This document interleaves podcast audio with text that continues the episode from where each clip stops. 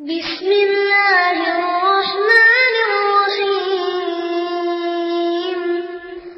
إذا جاء نصر الله والفتح ورأيت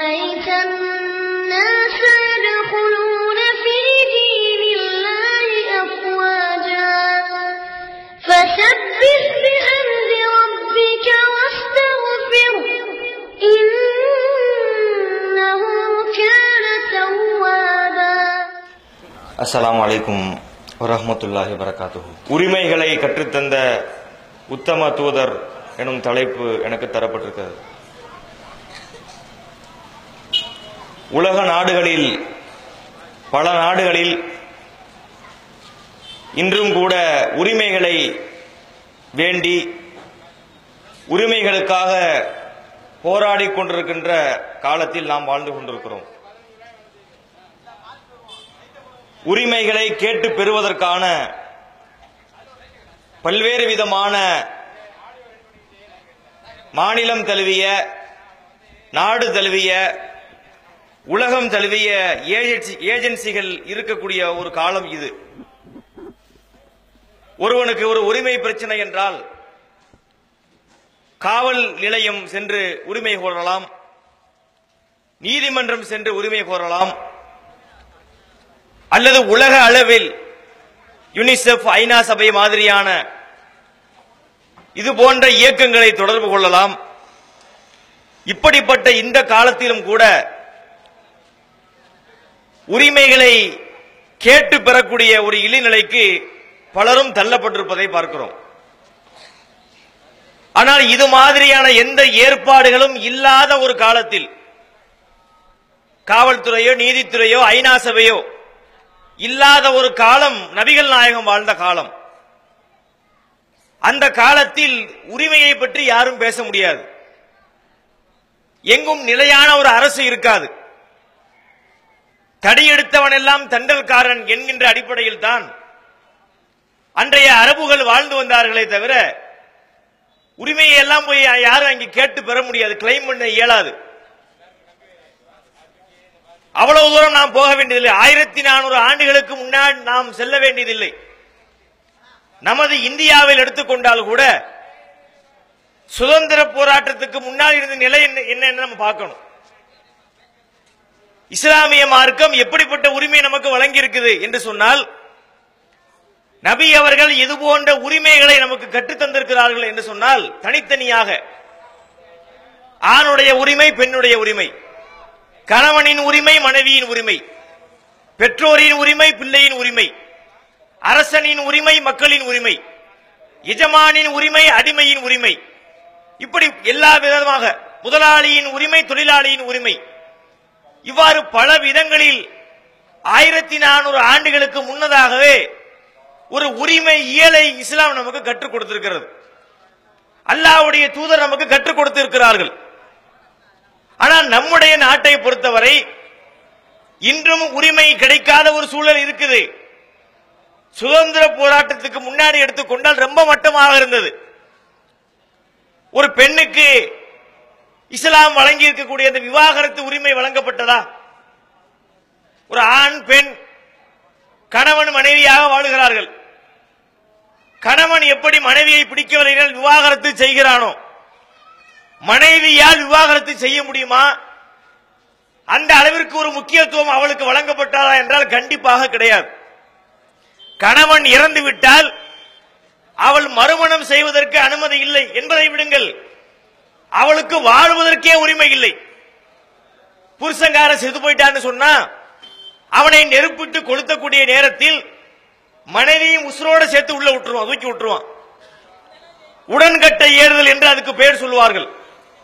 இப்படியெல்லாம் ஒரு கணவனை இழந்த பெண் உயிரோடு வாழ்வதற்கு கூட உரிமை மறுக்கப்பட்ட காலம் ஒரு எழுபது எண்பது வருஷத்துக்கு முந்தைய காலம். ஆனால் இஸ்லாமிய மார்க்கம் என்ன சொல்லுகிறது என்றால் நபிகள் நாயகம் எதை கற்றுக் கொடுத்திருக்கிறார்கள் என்றால் ஆயிரத்தி நாறு பதினான்கு நூற்றாண்டுகளுக்கு முன்னதாகவே அவர் அவருக்கு இருக்க வேண்டிய கடமைகளை உரிமைகளை வரம்புகளை அழகிய முறையில் இஸ்லாம் வரையறுத்து கொடுத்திருக்கிறது. எந்த ஒன்றிலையும் உரிமை மீதம் வைக்கப்படவில்லை. எல்லா மக்களுக்கும் இஸ்லாம் உரிமையை வழங்கிவிட்டது. இந்த குறிப்பிட்ட இரண்டு சாராருக்கு மட்டும் வழங்கவில்லை. இந்த ஒரு சாராருக்கு வழங்கவில்லை என்று யாரேனும் குற்றம் சாட்ட இயலுமா? கண்டிப்பாக இயலாது. எந்த ஒரு நேரத்திலும் எந்த ஒரு மனிதனுக்கும் தேவையான உரிமைகளை சரியான முறையிலே வரையறுத்து இஸ்லாம் சொல்லி இருக்கிறது என்பதை நாம் புரிந்து கொள்ள வேண்டும். இதில் உரிமை என்பதில் இரண்டு விதமான பார்வை இருக்க வேண்டும். நியாயமான விஷயங்களை ஒருவருக்கு கொடுப்பதுதான் உரிமை என்பதற்கான இலக்கணம். அவருக்கு தேவையில்லாத அவரை சீரழிக்கின்ற வழிகெடுக்கின்ற பாதாளத்திலே தள்ளுகின்றவற்றை உரிமை என்று வாதிட இயலாது. இப்ப நம்முடைய இஸ்லாத்தை பற்றி குறை பேசக்கூடிய பலரும் கூட குறிப்பிடுவார்கள். இஸ்லாம் பெண்களுக்கு உரிய சில உரிமைகளை பறிக்குது. என்ன உரிமையை பறிக்குது என்று சொன்னால் ஆடை உரிமையை பறிக்குது. மற்ற சமுதாயத்து பெண்கள் அவர்கள் விடு- விரும்பியவாறெல்லாம் ஆடைகளை அணிந்து செல்லும் பொழுது இஸ்லாமிய மார்க்கம் அந்த உரிமையை பெண்களுக்கு மறுத்தளிக்கிறது. இது போன்று மறைத்து செல்ல வேண்டும். உடலை மறைக்க வேண்டும். முகத்தை மட்டுமே வெளியே காட்ட வேண்டும் என்கின்ற இந்த கட்டுப்பாட்டை அது ஒரு உரிமை மீறலாக சித்தரிக்கின்ற ஒரு நிலை இருப்பதை பார்க்கிறோம். இது உரிமை என்று வாதிட முடியாது. உரிமை என்று சொன்னால் அதில் நியாயம் இருக்க வேண்டும். இப்போ ஒரு சிறுபிள்ளை இருக்கிறது. சிறுபிள்ளைக்கு விளையாடுவது உரிமை என்று வைத்துக் கொள்வோம். சின்ன பிள்ளை ரெண்டு வயசு பையன் பிள்ளை வீட்டில் இருக்குது. சிறுவராக இருந்தால் விளையாடுவது ஒரு உரிமைதான். அதை மறுப்பதற்கு இல்லை. அந்த விளையாடுவதற்கு என்ன பொருளை கொடுத்து நான் விளையாட வைப்பது? ஒரு பொம்மையை கொடுத்து விளையாட வைக்கலாம். ஏதேனும் ஒரு கார் இந்த மாதிரி துப்பாக்கியில வச்சு சின்ன பசங்க விளையாடுவாங்க பாருங்க. அது போன்றவற்றை விளையாட கொடுக்கலாம். அது உரிமை என்று சொல்லிக் கொள்ளலாம். அதே சின்ன பிள்ளைக்கு கையிலே ஒரு கத்தியை கொடுத்து வைத்து விளையாடி கொள்ளலாம். விளையாடுகின்ற உரிமை பிள்ளைகளுக்கு இருக்குன்னு சொல்லி கை கத்தியை கொடுப்போமா கொடுக்க மாட்டோம். அது கட்டுப்பாடு. இந்த கத்தி உனக்கு நல்லது கிடையாது. இதை கொண்டு நீ உன் கண்ணை கிழித்துக் கொள்வாய். உடலை காதை காயப்படுத்திக் கொள்வாய். ஏதேனும் ஒரு சேதத்தை உண்டாக்கி விடுவாய் என்பதனால் அதை கட்டுப்பாடு என்று சொல்வோம் உரிமை என்று வாதிட மாட்டோம். அப்ப உரிமை என்று சொன்னால் அதுக்கு ஒரு அடிப்படை இலக்கணம் இருக்குது. அது மனித சமுதாயத்திற்கு மனித குலத்திற்கு நன்மை பயக்கும் விதத்தில் விதத்தில் இருக்க வேண்டும். கெட்டதை உரிமை என்று வாதிட முடியாது. அதுபோல இஸ்லாத்திற்கு எதிராக உரிமையை மறுக்குது. இஸ்லாம் பெண்களுடைய உரிமையை மறுக்குது. இன்னென்ன சாராருக்கு இன்னென்ன உரிமையை மறுக்குதுன்னு வாதிட்டால் அது கட்டுப்பாடுகளாக இருக்கும். அது உரிமையை பறித்ததாக வராது. கட்டுப்பாடுகளை எப்படி உரிமையை பறிப்பதாக ஆகும்? ஒரு பள்ளிக்கூடம் நடத்தப்படுது. அந்த பள்ளிக்கூடம் நடத்துவதாக இருந்தால் அந்த மேனேஜ்மெண்ட்டில் இருந்து பல சட்டங்களை போடுவார்கள். காலை ஒன்பது மணிக்கெல்லாம் வகுப்புக்குள்ளே வர வேண்டும். அன்றாடம் நடத்துகின்ற பாடங்களை படித்து வர வேண்டும். ஹோம் ஒர்க் பண்ணி கொண்டு வர வேண்டும். தேர்வுகளை எழுத வேண்டும் என்று சட்டம் போடுவாங்க. கட்டுப்பாடுகளை விதிப்பார்கள். இதே உரிமை மீறல் என்று சொல்ல முடியுமா? ஒரு பையன் பத்து மணிக்கு வர்றான். அது என்னுடைய உரிமை. நான் படிக்கக்கூடிய பள்ளிக்கூடத்துக்கு நான் எப்ப வேண்டாலும் வருவேன்னு சொன்னா அதை உரிமை என்று ஏத்துக்கிட முடியுமா? அது கட்டுப்பாடு. அப்ப இஸ்லாம் ஒரு விஷயத்தை கட்டுப்பாடாக விதிக்கும் பொழுது அதை உரிமை என்று வாதிட முடியாது. இதுவும் இந்த உரிமை தொடர்பாக நாம் அறிந்து கொள்ள வேண்டிய விஷயங்கள். அப்ப இஸ்லாம் சில கட்டுப்பாடுகளை போட்டிருப்பது மனித உள்ள நன்மைக்காக என்பதை நீங்கள் புரிந்து கொள்ளுங்கள். இவ்வாறு ஒவ்வொரு நேரத்திலும் ஒவ்வொரு மனிதனும் எப்படியெல்லாம் நடந்து கொள்ள வேண்டும் என்பதற்கு அழகான ஒரு பைலாவை சட்டத்திட்டங்களை இஸ்லாம் வந்து உருவாக்கி கொடுத்திருக்குது. அதிலே முதலாவதாக பெற்றோர்களை பற்றி சொல்லுது. ஒரு பெற்றோர் என்றால் ஒரு பிள்ளைகளிடத்தில் அவ- அவர்களுக்கு எப்படிப்பட்ட உரிமை உண்டு? ஒரு மிகப்பெரிய அந்தஸ்தை உரிமையை பெற்றோர்களுக்கு இஸ்லாம் வழங்குது. திருமலை குரானில் ஏராளமான வசனங்களை அதற்கு மேற்கோளாக நாம் கொள்ளலாம். சூரத்துல் லுக்குமான் என்கின்ற அத்தியாயத்தில் இடம்பெறக்கூடிய வசனத்தை நான் குறிப்பிடுகிறேன். வசைனல் இன்சானபி வாலிதைகி மனிதர்களுக்கு அவர்களுடைய பெற்றோர்களை குறித்து நாம் அறிவுறுத்தி இருக்கிறோம். ஹமலத்ஹு உம்முகு வகுனன் அலா வகுன். அவன் தாய் அவனை சிரமத்துக்கு மேல் சிரமப்பட்டு அவனை பெற்றெடுத்தால் பலகீனத்துக்கு மேல் பலகீனப்பட்டு பெற்றெடுத்தால் பிசாலு ஆமைன். இரண்டாண்டு காலம் அவனுக்கு பால் புகட்டி இருக்கிறாள் என்று பெற்றோருடைய உயர்வை பற்றி இஸ்லாம் சொல்லுது. தாயை பற்றி இஸ்லாம் எப்படி சொல்லுது? தாய் என்பவள் ஒரு சாதாரண உறவு இல்லை. அவளுக்கு ஒரு மிகப்பெரிய ஒரு உரிமை இருக்குது பிள்ளைகளிடத்தில். அதே நேரத்தில் கொஞ்சம் எச்சரிக்கையாக இருக்க வேண்டும். ஒருவருடைய உயர்வை பற்றி சொல்லும் பொழுது அவருடைய உரிமையை கொடுக்கும் பொழுது அதிலே லிமிட் இருக்க வேண்டும். ஓவரா போயிடக்கூடாது. தாயை மதிக்க வேண்டும் தாயை நல்ல விதமாக கவனிக்க வேண்டும் சொன்னா கடவுள் அளவுக்கு ஆக்கிடக்கூடாது. பால் புகட்டியவள் தான் தாய். அதுக்காக அவளை கடவுள் ஆக்கிடலாமா? பாலூட்டும் அன்னை அவள் நடமாடும் தெய்வம் அறிவூட்டும் தந்தை நல் வழிகாட்டும் தலைவன் அவன் பாட்டு படிச்சிருவான். பாலூட்டிய தாய்க்கு முக்கியத்துவம். இஸ்லாம் நல்லபடியாக பார்த்துக்கொள்ளு சொல்லுது. அதுக்கு நடமாடு தெய்வம் சொல்லிடக்கூடாது. அவளை அந்த கடவுளுங்க அந்தஸ்துக்கு கொண்டு போகக்கூடாது. மற்ற வகையில் ஒரு தாய்க்கு என்னென்ன முக்கியத்துவத்தை ஒரு பிள்ளைகள் வழங்க வேண்டுமோ அதை வழங்க வேண்டும். அந்த பிள்ளைகளிடத்தில் அந்த தாய்மார்களுக்கு மிகப்பெரிய ஒரு உரிமை உண்டு. ஒரு மனிதர் அல்லாவுடைய தூதர்கிட்ட வருகிறார். நான் அழகிய முறையில் உறவாடுவதற்கு அருகதையானவள் யார்? உம்முக் உன்னுடைய தாய். மூணு தரம் கேட்கிறார். மூணு தடவை சுஜலாடு செல்லும் தாயை தான் குறிப்பிடுறாங்க. நான்காவது முறை தந்தையை சொன்னார்கள். சரி முதல் மூணு இடம் தாய்க்கு தானே சொல்லப்படுது. நாலாவது இடம் தானே தந்தைக்கு தரப்படுது. அதனால தாயை மட்டும் ரொம்ப நல்லா கவனிச்சுட்ட போது நம்ம புரிஞ்சுக்கிற கூடாது. தந்தை என்பவர் யார்? இந்த ஒரு முக்கியத்துவத்தை நாம் பார்க்கும் பொழுது முதல் மூன்று இடம் தாய்க்கு வழங்கப்பட்டாலும் தந்தையும் வந்து சாதாரணப்பட்டவர் இல்லை. சஹி முஸ்லீம் என்கின்ற ஹதீஸ் கிதாபில் நம்ம பார்க்கிறோம். லா எஜிசி வலதுன் வாலிதா. ஒரு மகனால் தன்னுடைய தந்தையினுடைய அந்த கடனை திருப்பி செலுத்த இயலாது. என்ன செஞ்சாலும்? தந்தைக்காக அதை வாங்கி இதை வாங்கி என்னத்தை கொடுத்தாலும் சரி தந்தையின் கடன் தீராது. ஒன்றே ஒன்றை தவிர என்ன நடந்தால் ஒருவனின் தந்தை வேற ஒரு ஆட்ட அடிமைப்பட்டு கிடக்கிறார். மகன் பார்க்கிறான் என் தந்தை இன்னொரு இடத்தில் அடிமையாக இருப்பதா? என்று இவன் உழைத்து சம்பாதித்து அவரை விலை கொடுத்து வாங்கி அடிமை சங்கிலியை நொறுக்கி அவரை விடுதலை பண்ணி விட்டான் இப்ப சரியாகுமா? இவர் பெத்தெடுத்து வளர்த்தார். அந்த பையன் அவரை அடிமையிலிருந்து காப்பாற்றி விட்டான் இதுதான் அந்த கடனை தீர்க்குமே தவிர இது அல்லாத வேற எவ்வளவு பெரிய செல்வத்தை கோடி கோடிக்கணக்கான ரூபாய்களை அவருக்கு கொடுத்தாலும் சரி பெற்றெடுத்த அந்த கடனுக்கு அது ஈடாகாது என்று தந்தையை பற்றி இஸ்லாம் உயர்வா சொல்லி இருக்கிறது இது பெற்றோர்களுக்கு பிள்ளைகளிடத்திலே உள்ள உரிமை. அவர்களை நல்ல விதமாக கவனித்துக் கொள்ள வேண்டும். பெற்றோர்களை நோவினை செய்வது பெரும் பாவங்களிலே உள்ளது. சுயில நபி செல்லம் அனில் கபாயிர். அல்லாஹ்வுடைய தூதரிடத்தில் பெரும்பாவங்களை பற்றி கேட்கப்பட்டது. இதெல்லாம் பெரும்பாவம் அல்ல இஷ்ராக்கும் இல்லா சொல்ல முதல்ல என்ன சொல்றாங்க? அல்லாவிற்கு இணை கற்பித்தல். இரண்டாவது உக்கூக்குள் வாலிதைன் பெற்றோர்களை நோவினைப்படுத்துதல். அப்படி வரிசையா போகுது பட்டியல்.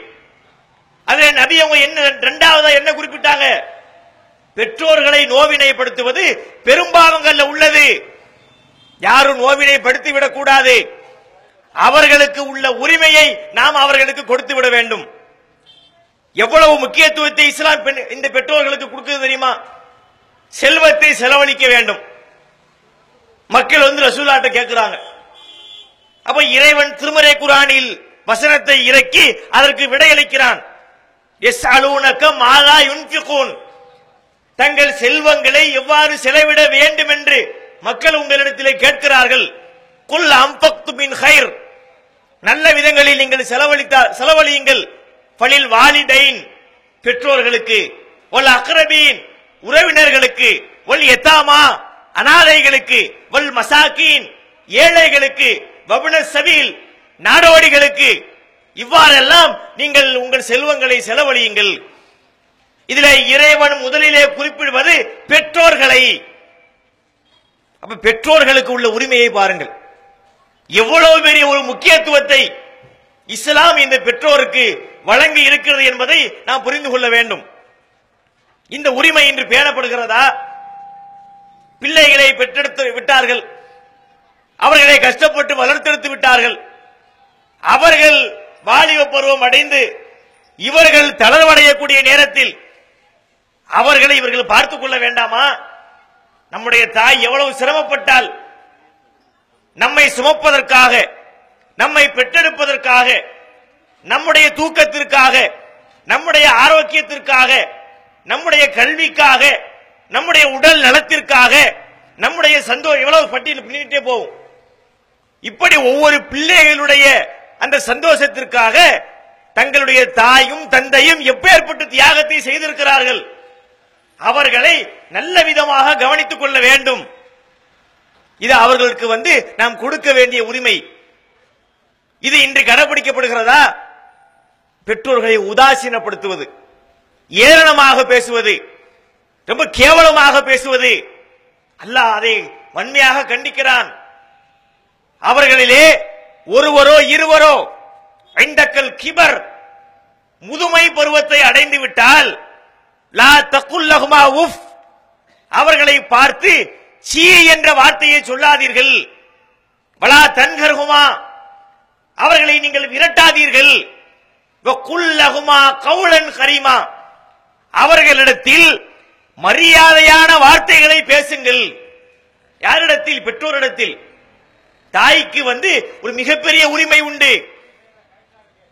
அவளை ரொம்ப கண்ணியமாக நாம் நடத்த வேண்டும். சீன்னு போன்னு சொல்லக்கூடாது.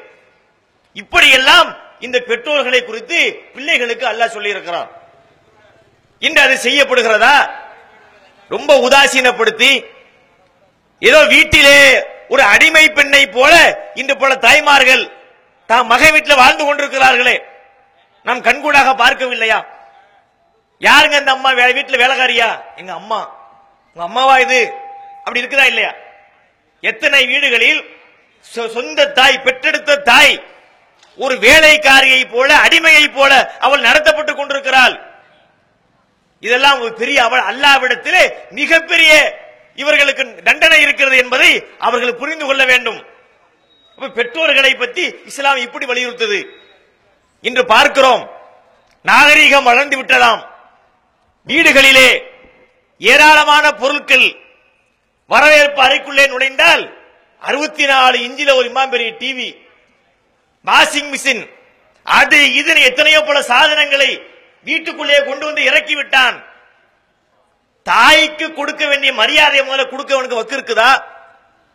வீட்டிலே பார்த்தால் மிருகங்கள் எல்லாம் நடமாடுகிறது.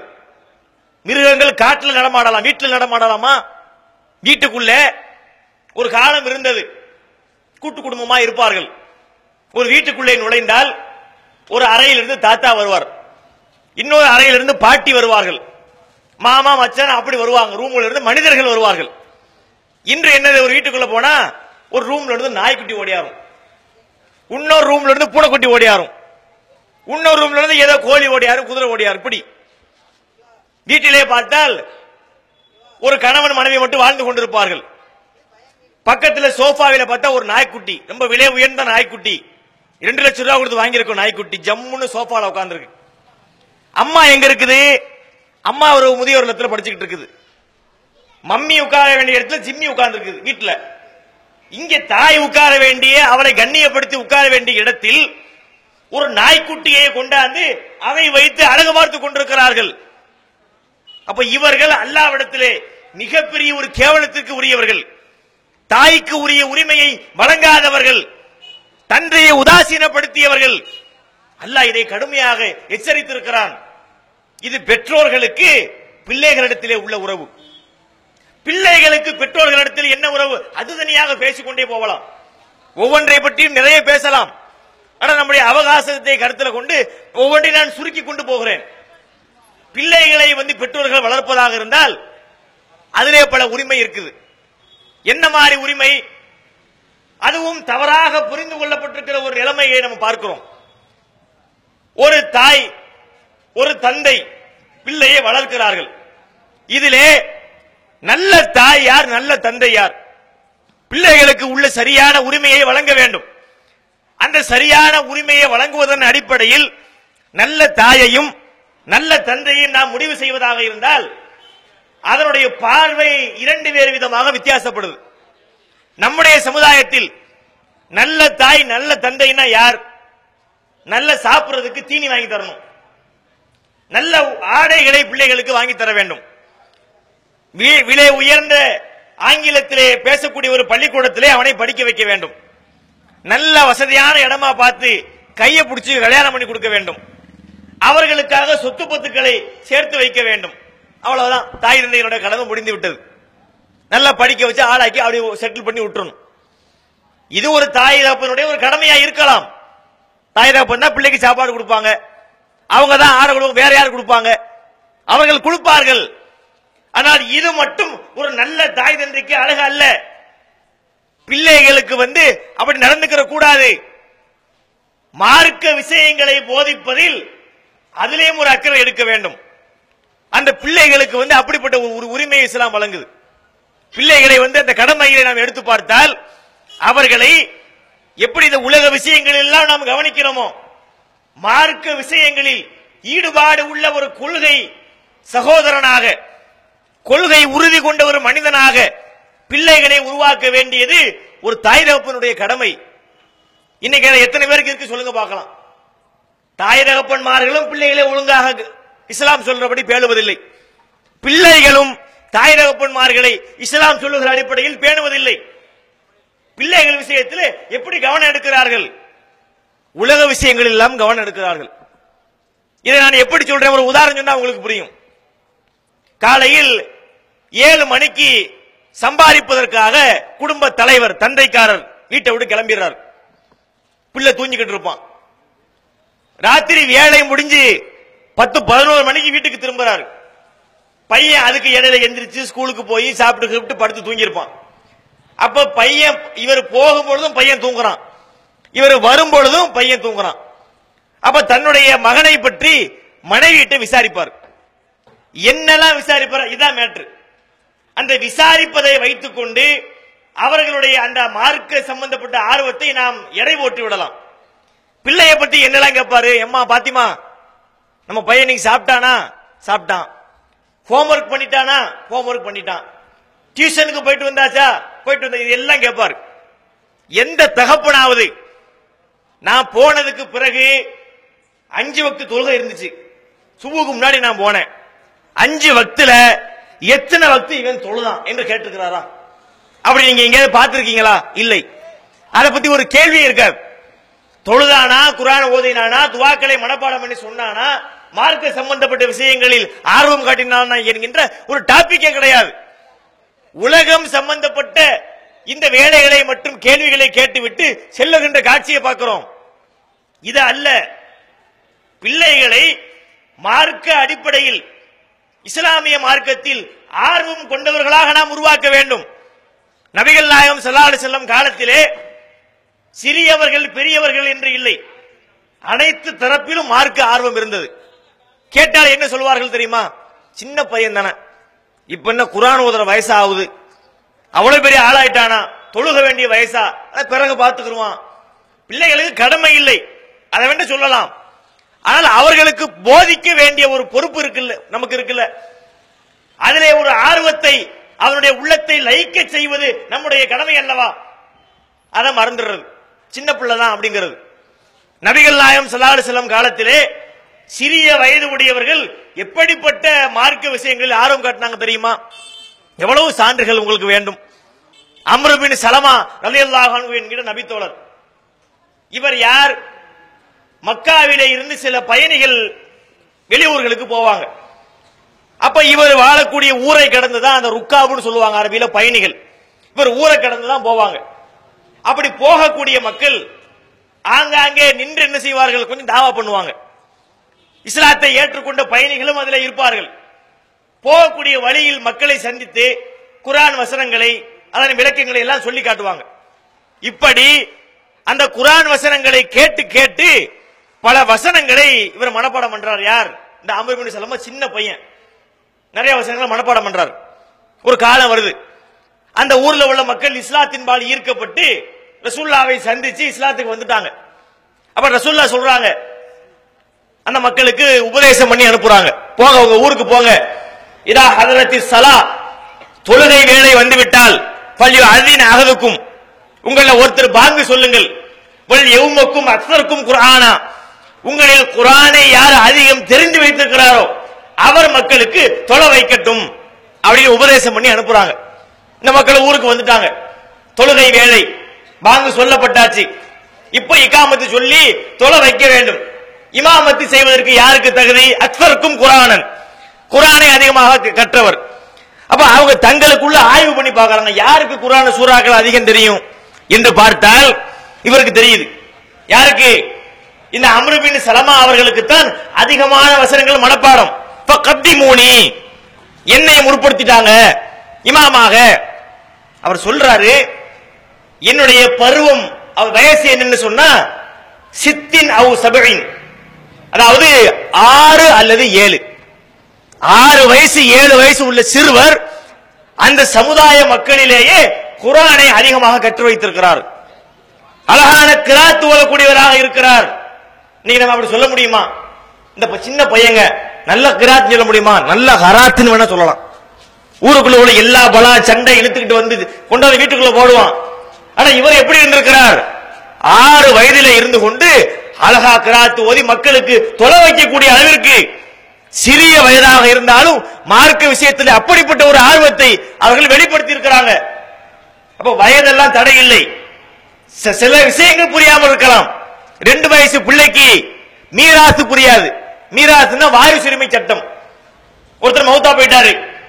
அவருடைய சொத்தை எப்படி பிரிக்கிறது கணவனுக்கு எவ்வளவு? மனைவிக்கு எவ்வளவு? தாய்க்கு எவ்வளவு? இது புரியாது. அது வாஸ்தவம். சின்ன ரெண்டு வயசு பிள்ளைக்கு பாக பிரிவினை சட்டம் விளங்காது. அதை விடுங்கள். எளிமையாக அவர்களுடைய கெப்பாசிட்டிக்கு தகுந்தவாறு அவர்கள் புரிந்து கொள்வதற்கு தோதுவான விஷயங்களை போதிக்க வேண்டும் இல்லையா? அதையெல்லாம் செய்வதே இல்லை. அப்ப இதுவும் வந்து ஒரு தவறான போக்கா இருக்கிறது. ஒரு விதத்திலே பார்த்தால் தாங்கள் இந்த பெற்றோர்களை பற்றி சொல்றோம். வயதான காலத்தில் ஒழுங்காக பிள்ளைகளால் கவனிக்கப்படாமல் இருப்பதற்கு இவர்களே ஒரு விதத்தில் காரணம். ஏன்? மார்க்கத்தை சொல்லி வளர்க்கல இல்ல மார்க்கத்தை சொல்லி வளர்த்திருந்தால் குரானை காட்டி வளர்த்திருந்தால் அல்லாவுடைய தூதருடைய வார்த்தைகளை சொல்லிக் கொடுத்திருந்தால் அது அவனை பக்குவப்படுத்தி பண்படுத்தி இருக்காதா நாளைக்கு வரும்பொழுது வளர்ந்து வரும் பொழுது குரானை படித்துக் கொண்டு வளருவான் வசனத்தை படிப்பான். தாயை பத்தி இஸ்லாம் இப்படி சொல்லுது. தந்தை எப்படி தூக்கி பிடிக்குது.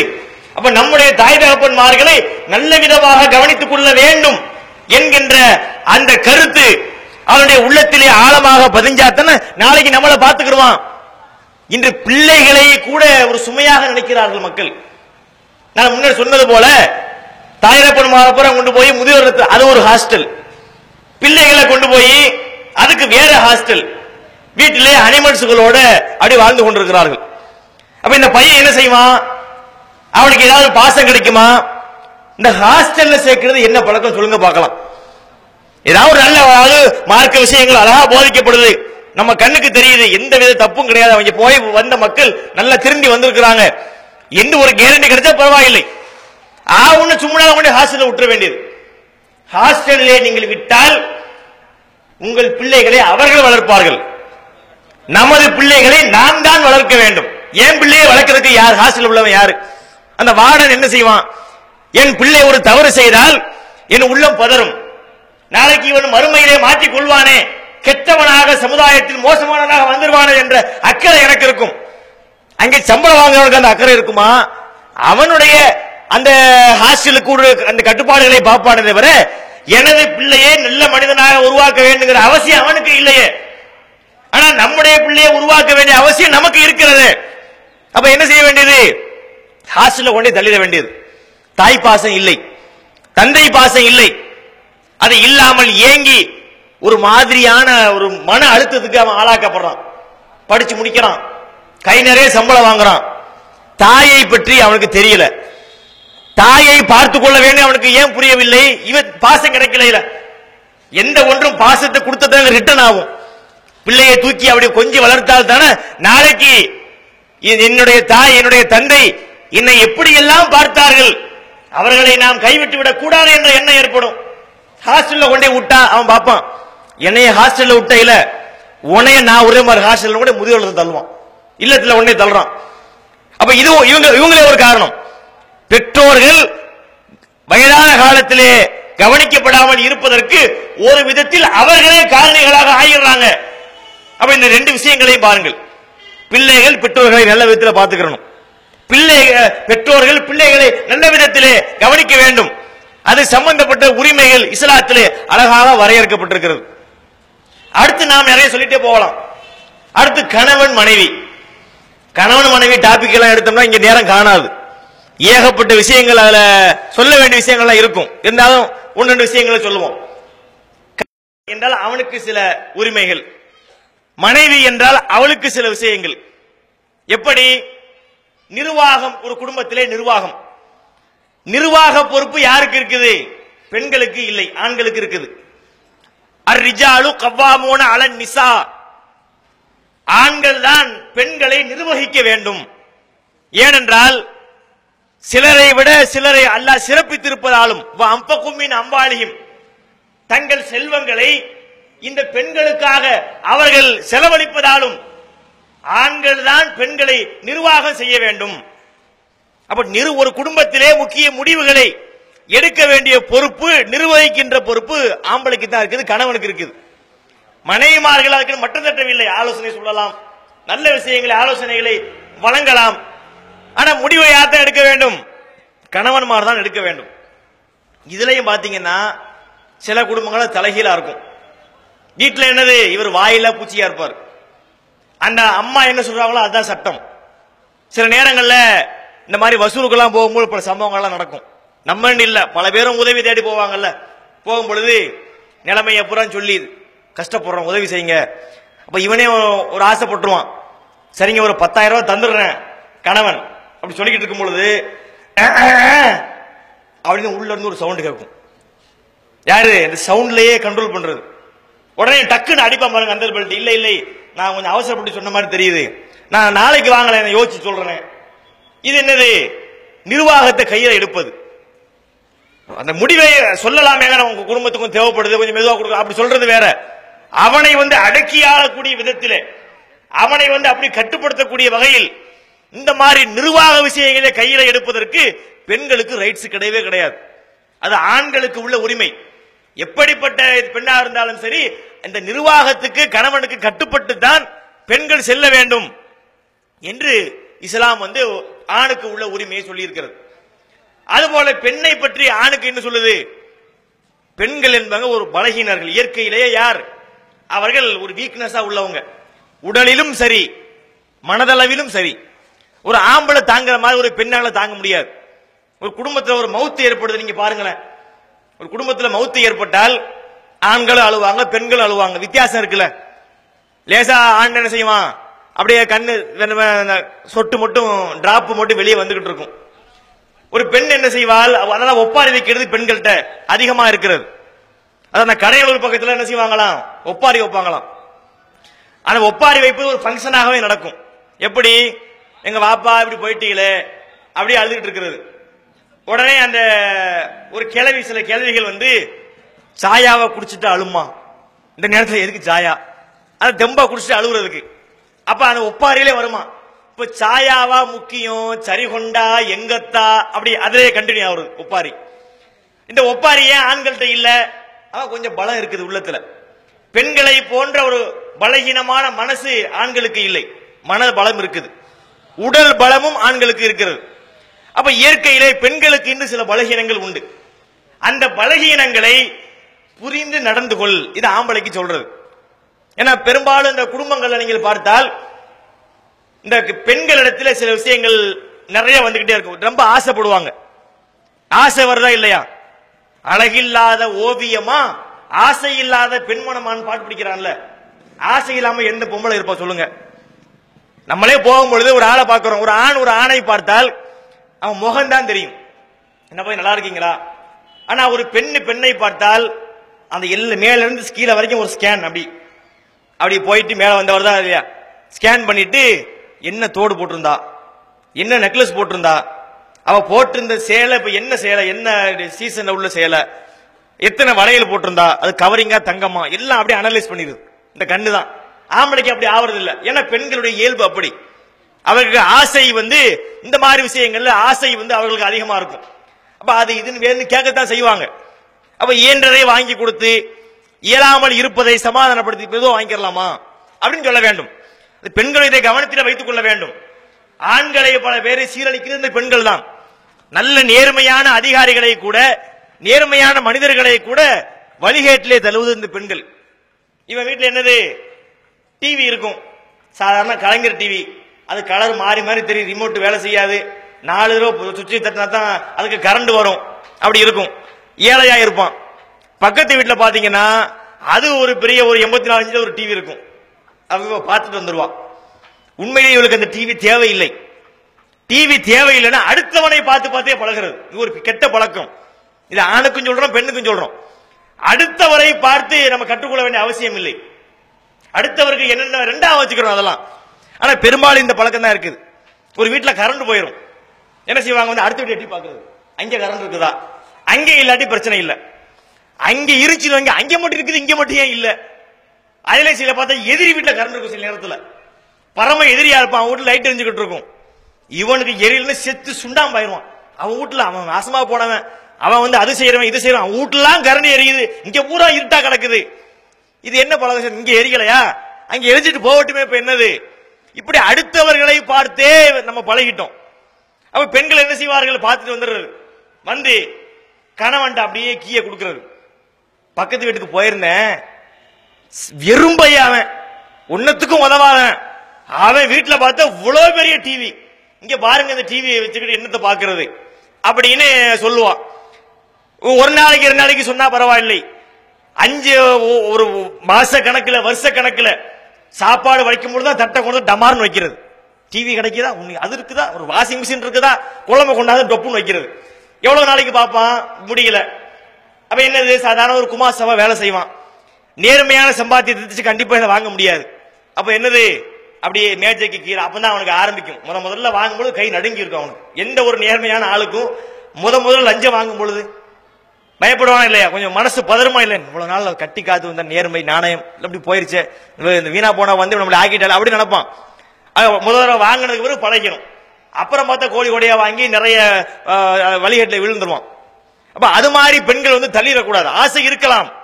ஆசை இல்லாத பெண்மணமானு சொன்னா அதுக்குன்னு எல்லாவற்றையும் கேட்டு அவனை நாசமாக்கிட கூடாது அப்ப ஆண்கள் அப்படி அதை புரிஞ்சு கொள்ள வேண்டும். பெண்களிடத்தில் இப்படி ஆசை இருக்கும். அதுக்காக அப்படி உளுந்துடக்கூடாது அவர்களை முடிந்ததை வாங்கி கொடுத்து முடியாத அளவை சமாதானப்படுத்தி அப்படி என்ன செய்ய வேண்டும்? வாழ்க்கையை வந்து அழகான முறையில் போய்கொண்டிருக்க வேண்டும். இப்படி கணவன் மனைவிக்கு மத்தியில் சண்டை வரத்தான் செய்யும் குடும்பத்தில். சண்டை வராமல் இருக்குமா? அல்லாவுடைய தூதருக்கும் ரசுல்லாவுடைய மனைவிமார்களுக்கு மத்தியிலும் கூட சில சங்கடங்கள்லாம் வந்திருக்குது. ஆனா சங்கடங்கள் வந்தால் அது மனித இயல்பு. சங்கடங்கள் வந்தாலும் கூட அவங்க கண்ணியத்தை காப்பாற்றிக் கொள்வார்கள். எப்படி? ஒரு சம்பவத்தை நம்ம பாருங்க. அழகான சம்பவம். நபிகள் நாயகம் சொல்றாங்க மனைவி ஆயிஷாவை பார்த்து சொல்றாங்க. ஆயிஷாவே நீ எப்போ என்னை பொருந்தி கொண்டிருக்கிறாய்? அல்லது எப்பொழுது என் மீது கோபமாக இருக்கிறாய்? இந்த ரெண்டும் எனக்கு கண்டுபிடிக்க தெரியும் அப்படிங்கிறாங்க. நான் கண்டுபிடிச்சிருவேன். அப்ப ஆயிஷா எப்படி நீங்க கண்டுபிடிப்பீங்க அல்லாவுடைய தூதரே?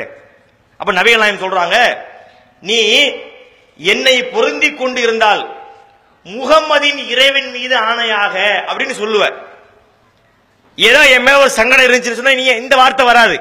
என்ன வார்த்தை வரும்? இப்ராஹிம் நபியின் இறைவன் மீது ஆணையாக. ரெண்டும் தப்பு கிடையாது. அந்த வார்த்தையிலே காட்டிடுறது. ரசூல்லா மேல ஒரு சின்ன சங்கடம் ஒரு வருத்தம் இருக்குது. அதை எப்படி காட்டுவாங்களாம்? மத்த நே- நல்லா இருக்கும் பொழுது முகமதின் இறைவன் மீது ஆணையாக. அப்புறம் சொல்லலாம் ஓகே பார்த்து கரெக்டா இருக்கிறாப்புல. வார்த்தை மாறுது. இப்ராஹிம் நபியின் இறைவன் மீது நம்ம பேரை காணாம ஏதோ ஏதோ சங்கடம் இருக்கும் போல இருக்குது. அப்படின்னு சொல்ல அழகா புரிஞ்சுக்குவாங்களாம். அந்த அதிருப்தியை காட்டுவதற்கு கூட எவ்வளவு அழகான வழிமுறைன்னு பாருங்களேன். இன்னைக்கு இப்படி சொல்ல முடியுமா? ஒரு மனைவி சங்கடத்தை எப்படி காட்டுவாள்? வார்த்தையில சொல்ல முடியுமா? மேடையில எல்லாம் டேஸ் டேஸ் டேஸ் டேஸ் தான். வாயிலிருந்து வரக்கூடிய வார்த்தை அப்படி இருக்கும். அப்ப அ- அப்படி கணவன் அவன் ஒரு இதுல இருக்கிறான்னு சொன்னா அவனை அப்படி நடக்க வேண்டும். மனைவின்னு சொன்னா அவனை இப்படி நடத்த வேண்டும். இப்படி கணவன் மனைவியை பற்றி கணவனுக்கு உள்ளது. அப்படி மனைவிக்கு உள்ளது இப்படி. பெண்களை பற்றி அதில் இன்னொன்று நம்ம கவனிக்க வேண்டியிருக்குது. பெண்களை கல்யாணம் செய்யறோம்னு சொன்னா அவங்க நமக்கு அடிமை கிடையாது. அது ஒரு தவறாக புரிந்து கொள்ளப்படுற அடிமை மாதிரி நடத்துறது. என்னமோ அவன் இவளுக்கு தாங்கிற மாதிரி. ஒரு ஒப்பந்தம். எல்லாம் எப்படி சொல்றான் அத? அவங்க உங்களிடத்தில் ஒரு பலமான ஒப்பந்தம் செஞ்சிருக்க சுருத்து நிசாவுல வரக்கூடிய வசனம். என்ன சொல்றான் அல்லாஹ்? அகதனா மின்கும் மீசாக்கன் கலீலா. ஒரு பலமான ஒப்பந்தம் அக்ரிமெண்ட் நான் உன்னிடத்துல மனைவியாக வந்து கொள்கிறேன். நான் உன்ட கணவனாக இருந்து கொள்கிறேன். நம்ம ரெண்டு பேரும் சேர்ந்து வாழ்க்கையை ஆரம்பிப்போம். அப்படிங்கிற ஒப்பந்தம். ஒப்பந்தம்னா என்னது? அடிமைத்தனம் கிடையாது. ரெண்டு பேரும் வியாபாரம் பண்ண போறான். நான் ஒரு பத்து லட்சம் ரூபாய் போடுகிறேன். நீ ஒரு பத்து லட்சம் ரூபாய் போடு. நாம் இருவரும் இணைந்து ஒரு வியாபாரத்தை தொடங்கலாம். லாபத்தை பங்கிட்டுக் கொள்ளலாம். இதுல யார் அடிமை யார் எஜமான்? ரெண்டு பேருக்கும் சம உரிமை இருக்குது. இவன் ஒரு பார்ட்னர் அவன் ஒரு பார்ட்னர் இதுல யாரும் யாருக்கும் அடிமை இல்லை. யாரும் யாரும் மீது ஆதிக்கம் செலுத்தவும் முடியாது.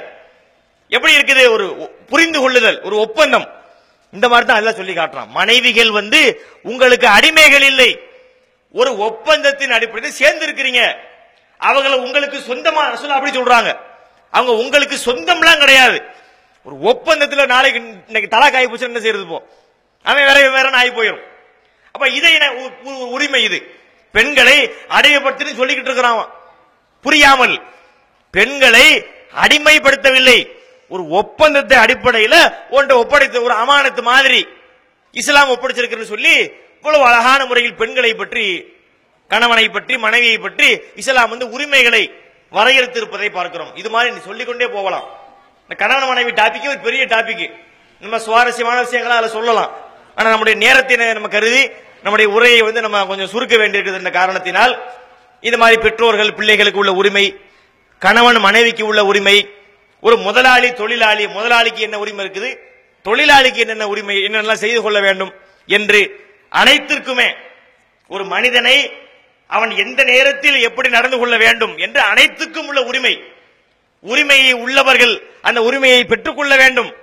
அந்த உரிமைக்கு உள்ளவர்களுக்கு நாம் அந்த உரிமையை வழங்க வேண்டும் என்கின்ற இந்த இரண்டு விஷயங்களையும் சமச்சீரான முறையிலே போதித்து நபிகள் நாயம் ஸல்லல்லாஹு அலைஹி அவர்கள் உரிமைகளை நமக்கு கற்றுக் கொடுத்திருக்கிறார்கள்.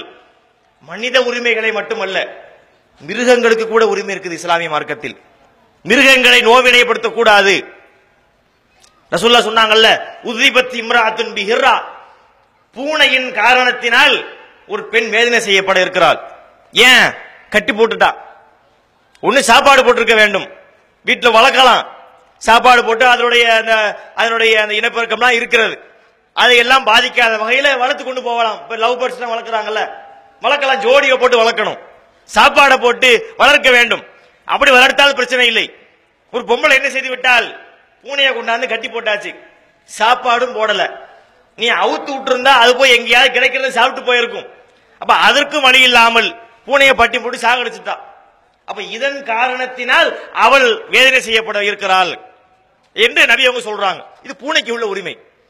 மனுஷர்களுக்கு மட்டுமல்ல மிருகங்களுக்கும் உள்ள உரிமை இஸ்லாம் என்ன செய்யுது? அழகான முறையில சொல்லி கொடுத்திருக்கிறது. அப்ப ஒவ்வொரு மனிதனும் அவன் எப்படி நடந்து கொள்ள வேண்டும் என்பது பற்றி அவர்களுடைய உரிமையை நபி அவர்கள் நமக்கு நல்ல முறையிலே கற்றுக் கொடுத்திருக்கிறார்கள் என்பதை புரிந்து அந்த உரிமைகளை தெரிந்து கொண்டு உரிய முறையில் அந்த உரிமைகளை பேடி நடக்கின்ற நன்மக்களாக அல்லாஹ் நம்ம அனைவரையும் ஆக்கியரில் வேண்டும் என்று கேட்டுக்கொண்டு இன்னும் உதவி முடிக்கிறேன்.